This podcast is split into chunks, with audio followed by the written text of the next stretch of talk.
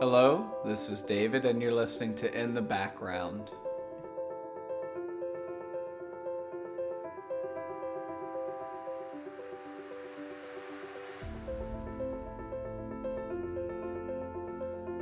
Hello, everyone, or anyone listening.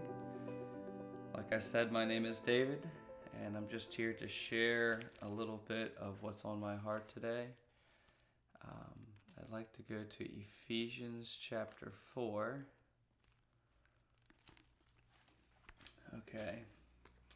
Ephesians chapter 4, verse 11 to 12. And he gave the apostles, the prophets, the evangelists, the shepherds, and teachers to equip the saints for the work of the ministry for building up the body of Christ.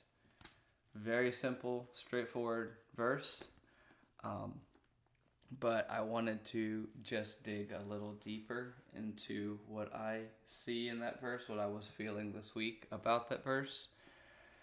And every single person in church, you're walking the Christian walk, you're on the narrow road, um, you're going to go through trials.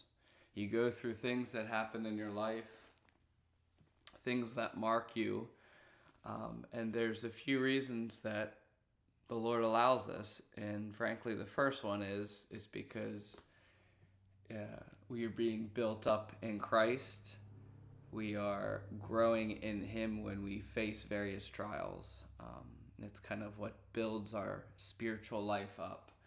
And you know, as churches, we tend to like encourage each other within our own church, not reaching so far out of church.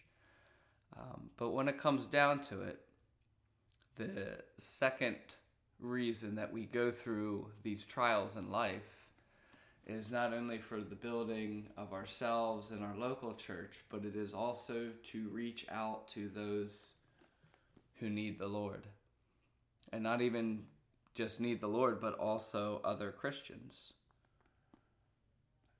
Um, too often do we look inward and we don't realize um, the need that is outside of our local church.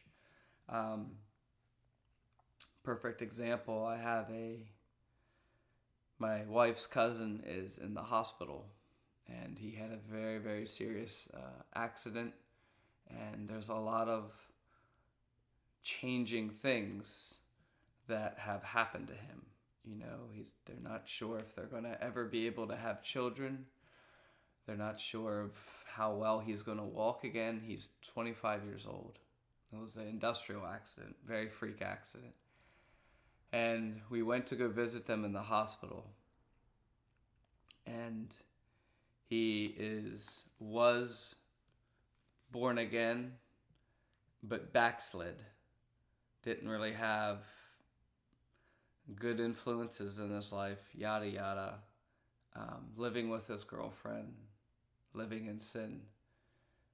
And his girlfriend that I, I, I don't believe knows the Lord personally as her Savior, but she was broke and when I look around when we were in the hospital, there are many, many broken people, even other Christians, people who know the Lord, but don't have that firm foundation of the cross in their life, that firm foundation of, of, of the faith of the Lord to get you through trials.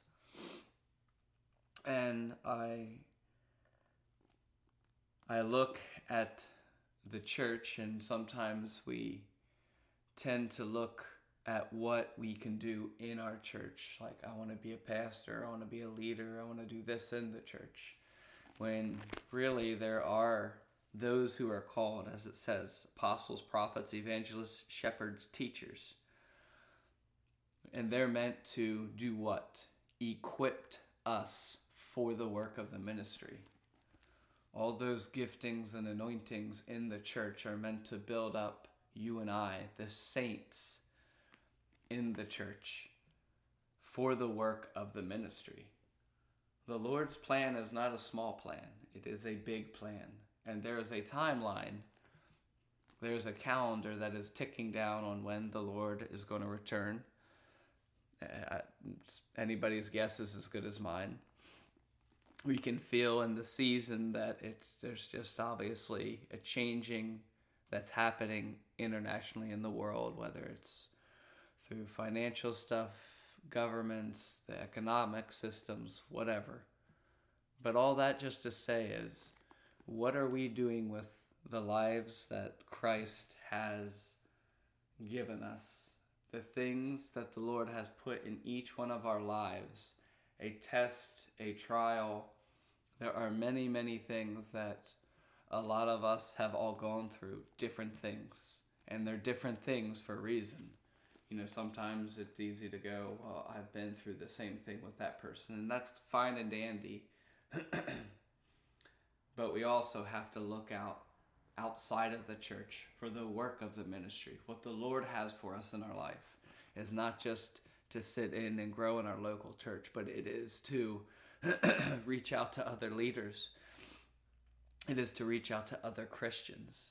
You know, in the last days, I believe it's not as much of a um, uh, revival of non believers, but it is more so a renewal of spiritual people out in the world who have been lost, who have backslid. And I believe it is more so an important time now to really be looking at what the Lord is asking you to do, not only in your local church, but also outside of the church for the work of the ministry to build up the Lord's kingdom. When it comes down to it, we're not building our own kingdoms. We're not building, you know, the you know, Grace Fellowship. We're not building the kingdom of Grace Fellowship. We're trying to build the Lord's kingdom with Him, guided by Him. It is not man's hands on the kingdom, it is the Lord's hands. And we need to be doing what the Lord is asking us to do in these days. Um, so that's all I have to share. Hopefully, that was a little encouragement for you guys as well as myself. So I need that encouragement as well because it's too easy to get caught up in life. It's too easy to get caught up in um, work, home life, even church life. But there's a much bigger picture that the Lord has for all of us, all the saints. So, thank you guys for listening and be well.